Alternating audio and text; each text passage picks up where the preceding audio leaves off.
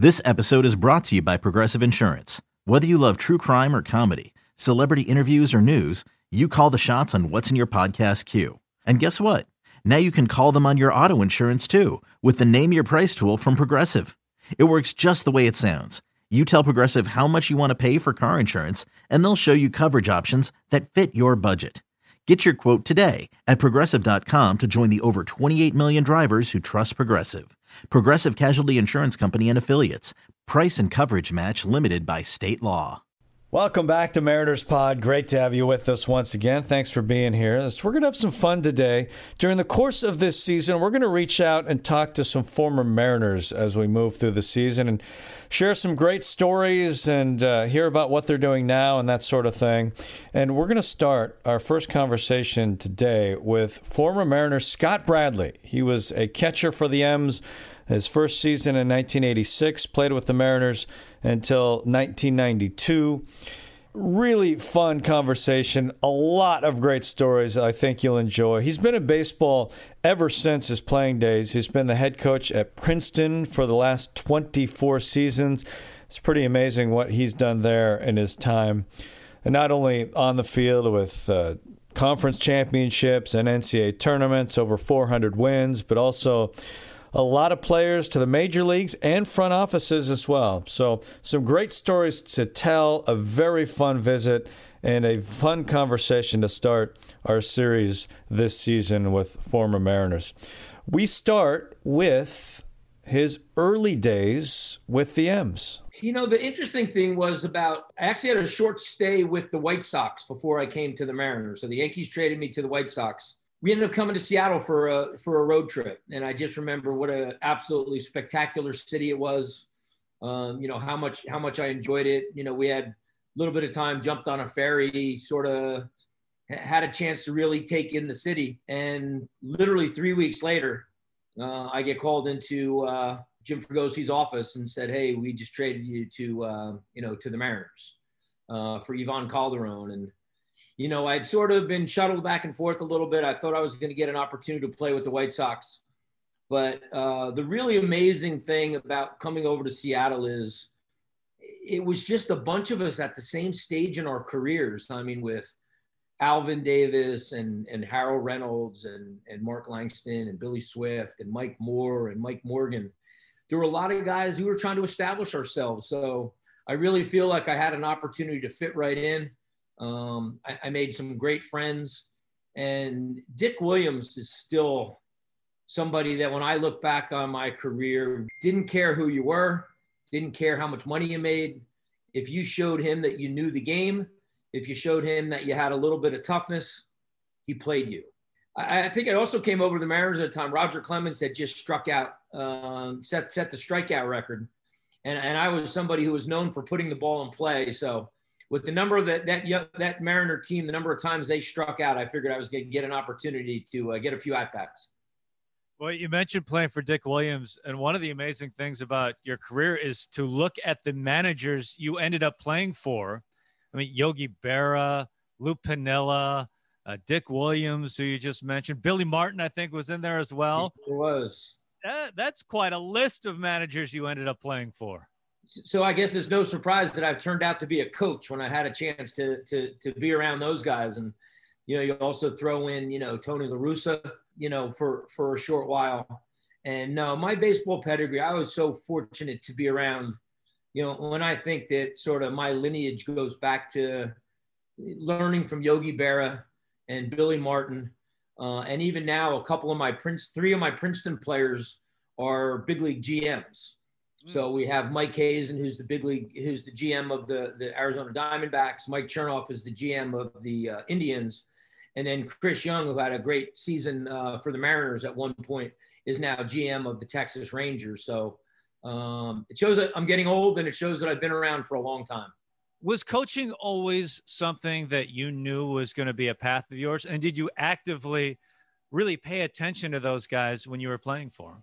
Oh, 100%. I, I knew I was going to be a baseball lifer. I come from an athletic family. My brother Bob is one of the most renowned soccer coaches uh, that the U.S. has ever produced and has coached, you know, ar- around the world. When I started playing, he had started out his coaching career uh, actually at Princeton University at the time. And I could just never see my life without athletics.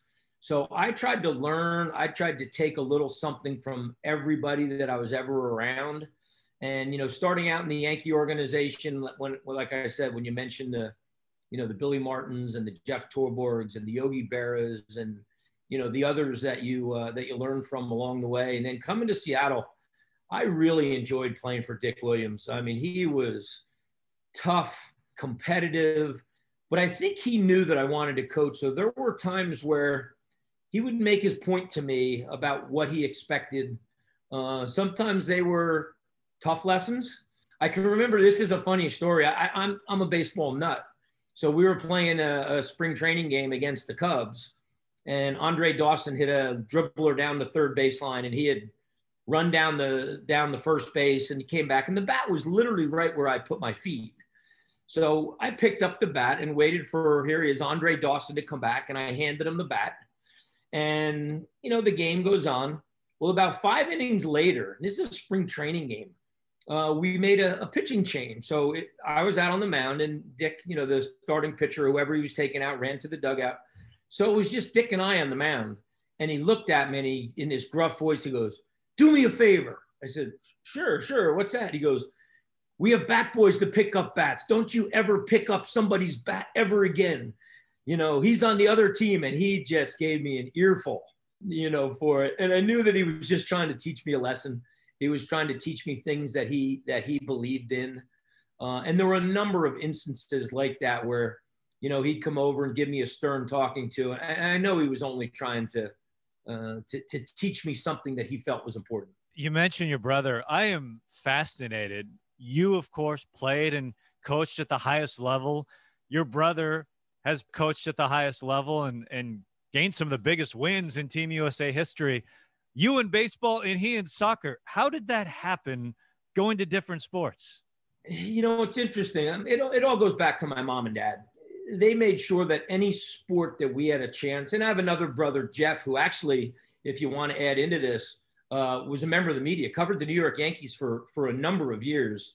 He's now director of communications for uh, Toronto FC in the in the in the MLS, and he also started his own baseball glove company. He found a little niche, and he creates baseball gloves for kids. So all his gloves are scaled for like six to twelve year olds. So they're terrific. But um, my dad made sure that we had a chance to try any sport imaginable. We grew up in a town, Essex Fells, New Jersey, that went to a regional high school, West Essex High School. And West Essex was a soccer power. We had a legendary soccer coach named, named Ralph Dugan. And, um, you know, we did everything growing up. We played tennis and golf and soccer, whatever the sport was, we, we played it. My dad was a football, basketball, baseball guy so we were playing all the sports. When my brother showed up his freshman year in high school, you know, the soccer coach kind of grabbed him and pulled him into pulled him into soccer. You know, he just has done things. And I look at my career and you know, I'm pretty proud of what I've done. It's minuscule compared to what my brother Bob has done in the in the soccer world.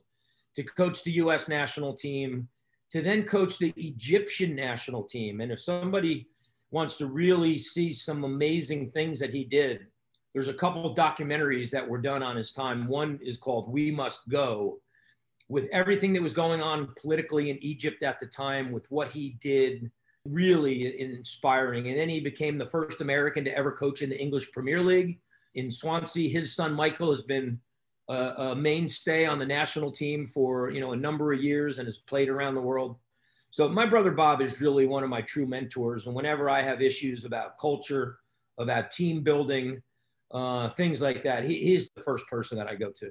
You know, your time with the Mariners, it was such an interesting time. I feel like you bridged two eras, kind of the Alvin Davis, Mark Langston era of the Mariners, bridging to the Ken Griffey Jr., Randy Johnson era of the Mariners, and you were there for for both. What do you remember about playing with Alvin Davis specifically? You know, the first thing that anybody, whenever Alvin's name is mentioned, is just class one of the finest human beings that I have ever been around. Um, you know, such a family guy, uh, just an incredible person, and you know, just an amazing hitter and just an amazing player. You know, he was he was king in Seattle at that point. You know, of course, before before Junior came in, and just the way he carried himself, the way he interacted with his teammates, and like you said, I mean, there was also Phil Bradley. Uh, you know, Phil Bradley was just so talented and so driven and so intelligent in everything that he did. You know, Harold Reynolds. Uh, I still keep, I see Harold quite a bit back here in New Jersey, you know, with him at the MLB network. The relationships that you build up with people, the, you know, the Billy Swifts, I said, the Scott Bankheads and, and, and Mark Langston and those guys. And, and I think the best part about those early teams, Gary, is that we all fell in love with Seattle. Uh, we literally made Seattle our homes. We stayed around in the off season.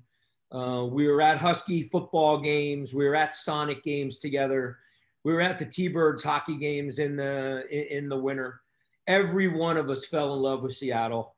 Uh, we didn't leave in the off season. We stayed around. We were visible.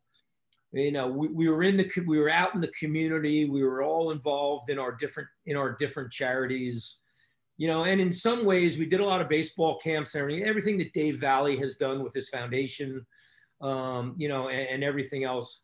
And I think people really took to us because we really became part of the community. You know, we uh, we were involved in clinics. We did, you know, we traveled around. We did things.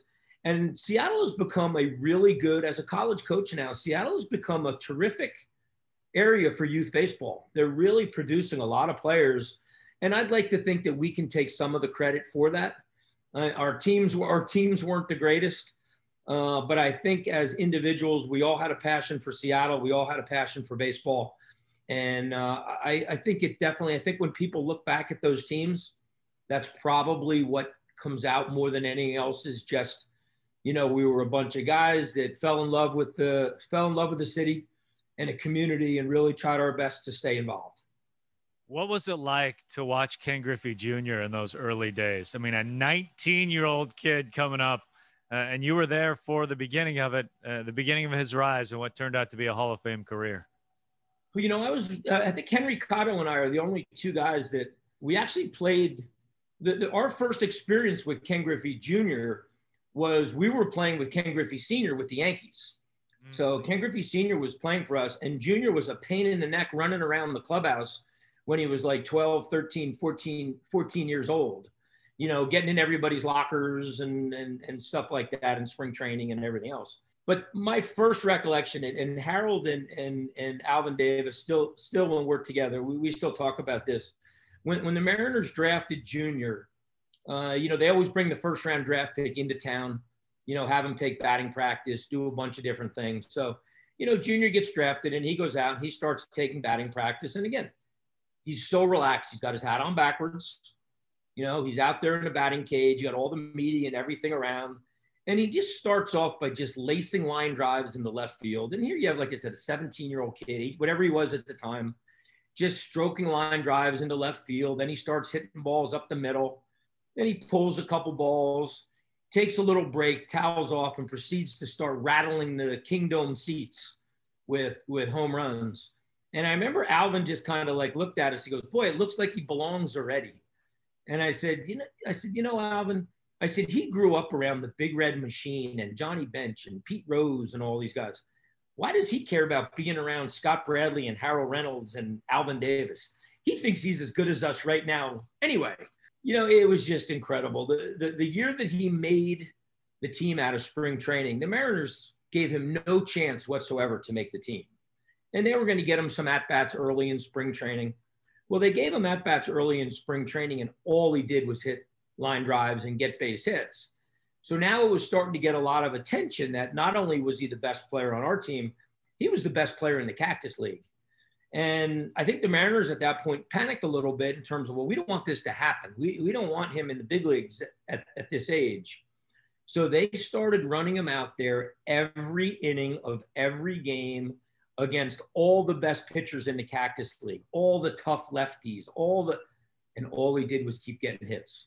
And he got hits and hits and hits. And finally, it got to the point there was no way they could, you know, there's no way that, that they could send him down. And, and, I remember this about a month into the season, uh, before he actually hurt his hand, but about a month into the season, I think we were getting ready to go into New York. And my dad is a great baseball man.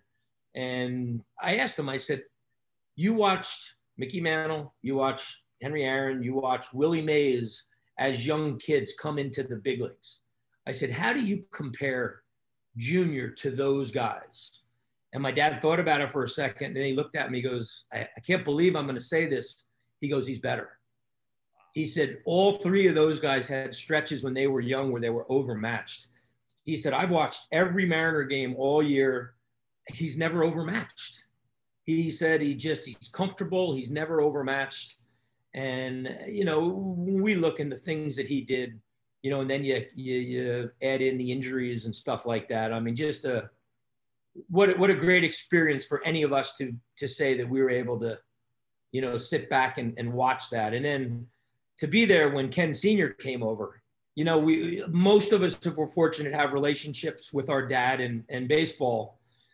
And to sit there before the start of a game and to watch these guys, like how many times have you played catch with your dad? And they're playing catch right off the side of the field before a major league game. And Ken Griffey Sr. hit second, Ken Griffey Jr. hit third.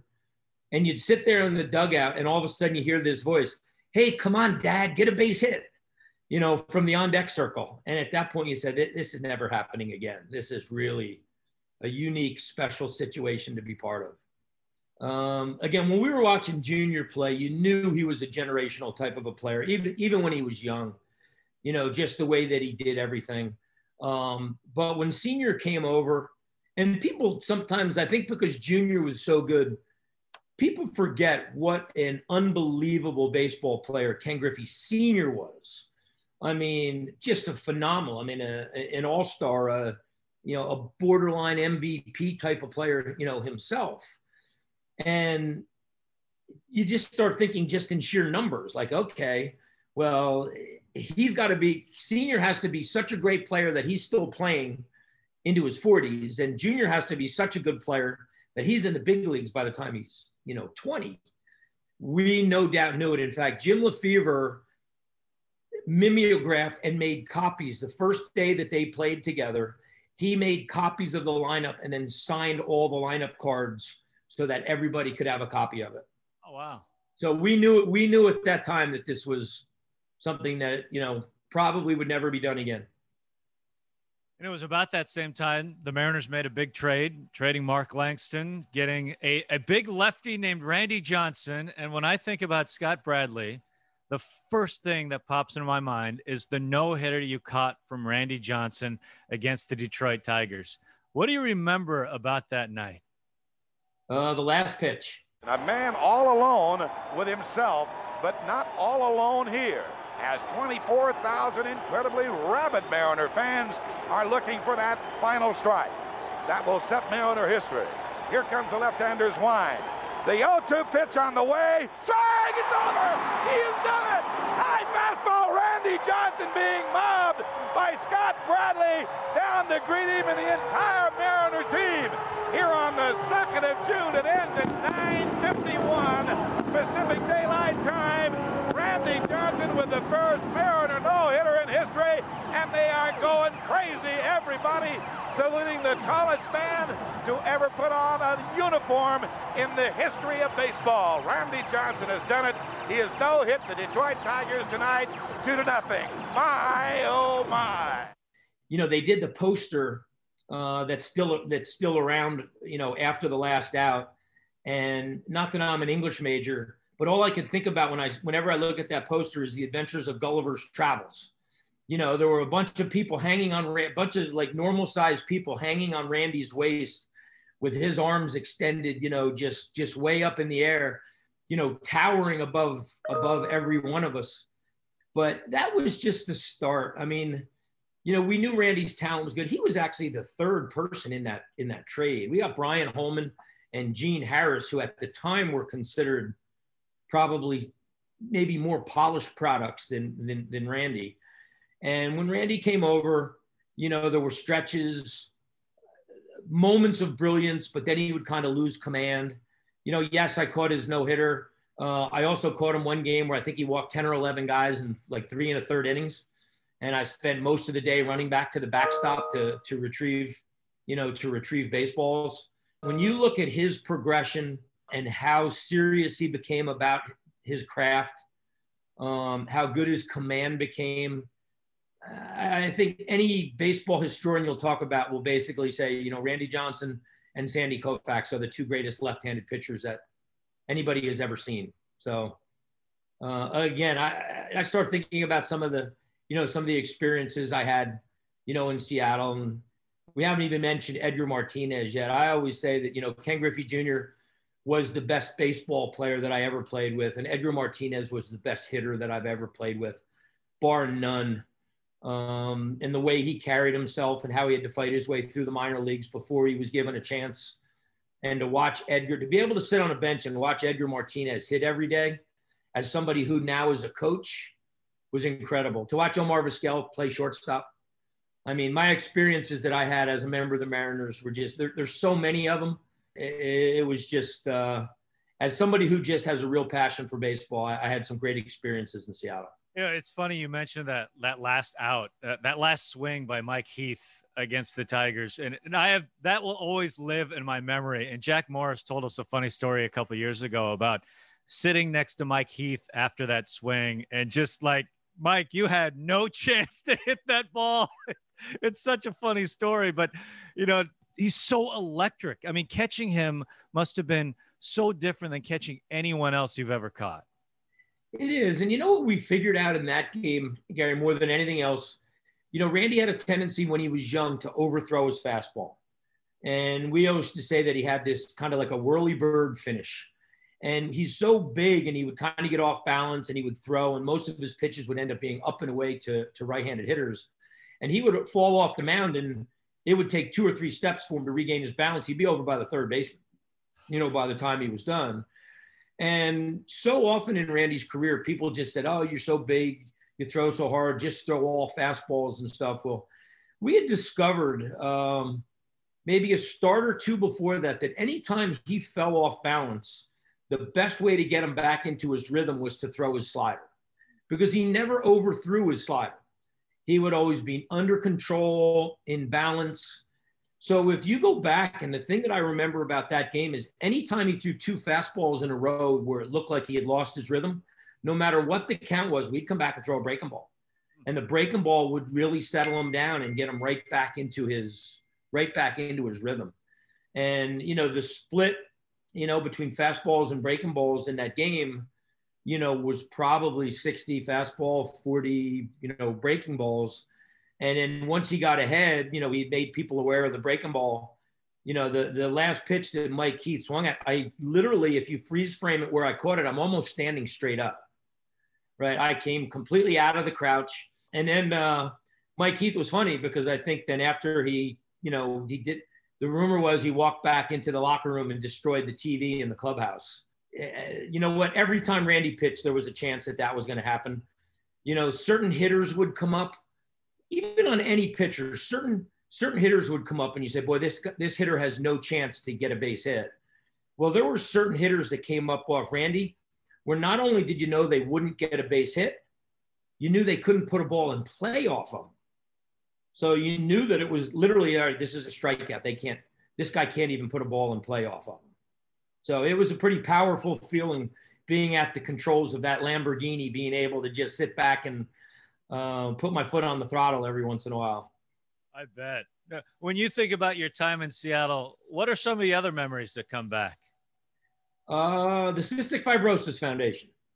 Uh, the number of people and great friends that I made because of my involvement. When I first came to Seattle, Matt Young was sort of running the the 65 Roses Club is what it was is what it was called. He ran a big golf tournament. So I had just joined the Mariners.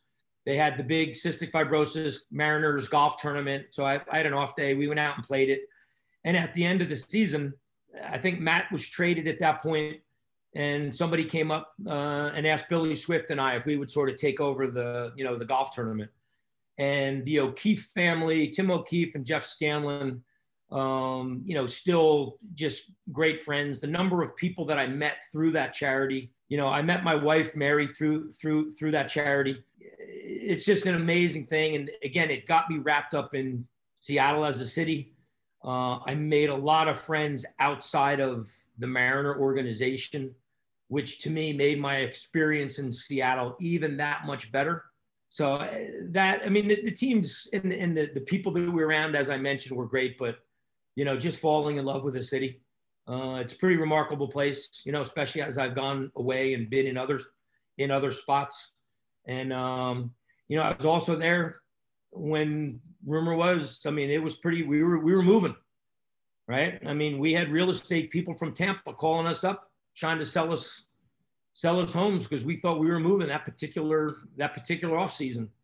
So we were there and everything else. And I'd be really emotional if I, you know, if I was in a situation where there was no baseball in Seattle, like almost happened before, you know, the great run. And that was after I left, of course. Um, but having a Seattle needs to be a major league city and having the Mariners there, having them do well, um, it, it is really heartfelt for me. Yeah, no doubt about that. I, I got to ask you about a play that you may not even have seen, but you were batting against the Kansas City Royals, and you hit, I think, a double off the wall, and Bo Jackson happened to be playing left field, and he threw out Harold Reynolds essentially from the wall in left field. It's one of those plays that has always just amazed me. Uh, did you even get a look at that when uh, you were rounding first base, heading to second? Oh, I watched the entire. I had for I had a front row seat for that one. Uh, and it's funny because every single time that Harold has me come on the MLB network, we break down that play because it became like a legendary, you know, it's just called the throw. Um, and in the Bo Jackson folklore, that's one of the two or three moments that they always, you know, that they always show. And I can just remember, you know, bottom of the ninth, Harold, who had won the American League Stolen Base Championship, was running on the pitch and I smoked the double into the left field corner. And it, we had sort of a, a, plexiglass on top of the wall, and it, it bounced on the sort of rubberized uh, warning track, bounced up, and Bo just went running over. And when I saw him pick it up off the wall and not take a step, and he just turned and described, he just flung it towards the plate.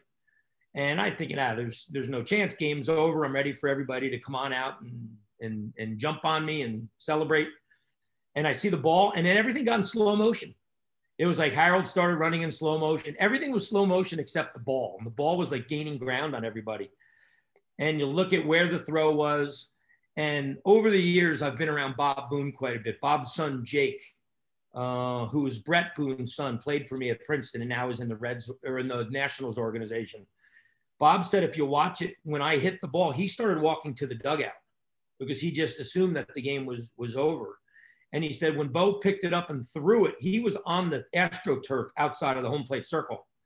And he said, you know, maybe I should go back to the plate. This might be, you know, here, here comes the throw. Maybe I should go back. And he literally walked back to the plate and caught the ball on top of on top of home plate.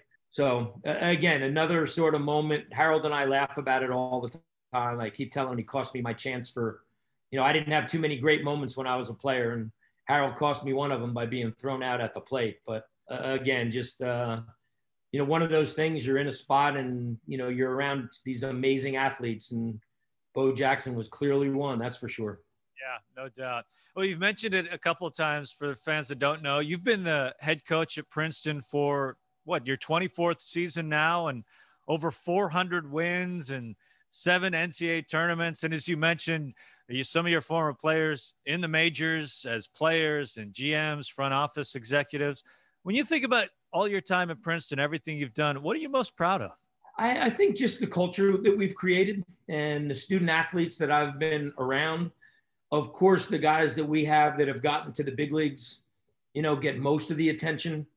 But, you know, the, the, the doctors, the lawyers, I mean, there's just so many of them. When you coach at a school like Princeton, you're just around some incredible student athletes.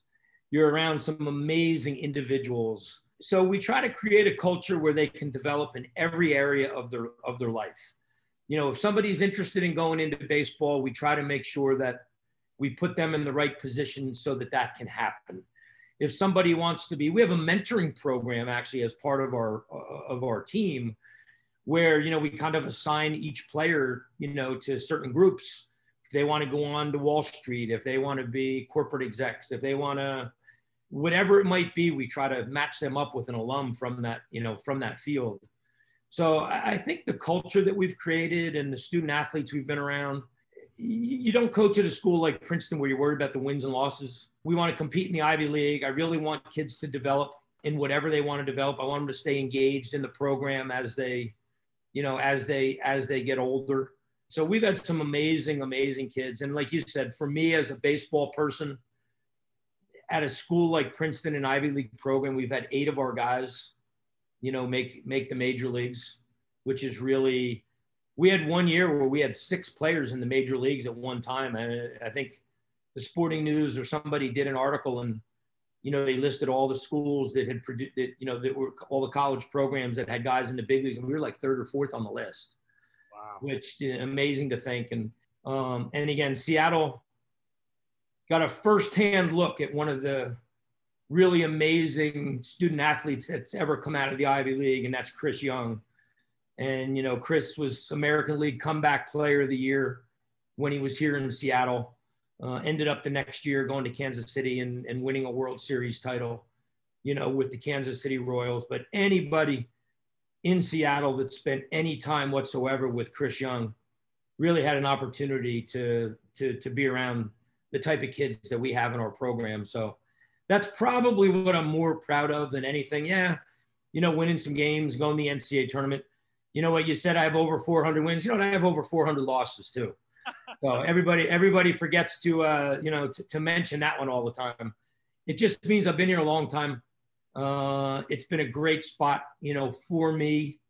Um, you know, every once in a while I get the itch to maybe think about, you know, getting back into professional baseball and in some capacity. But it, it's been a great spot for me.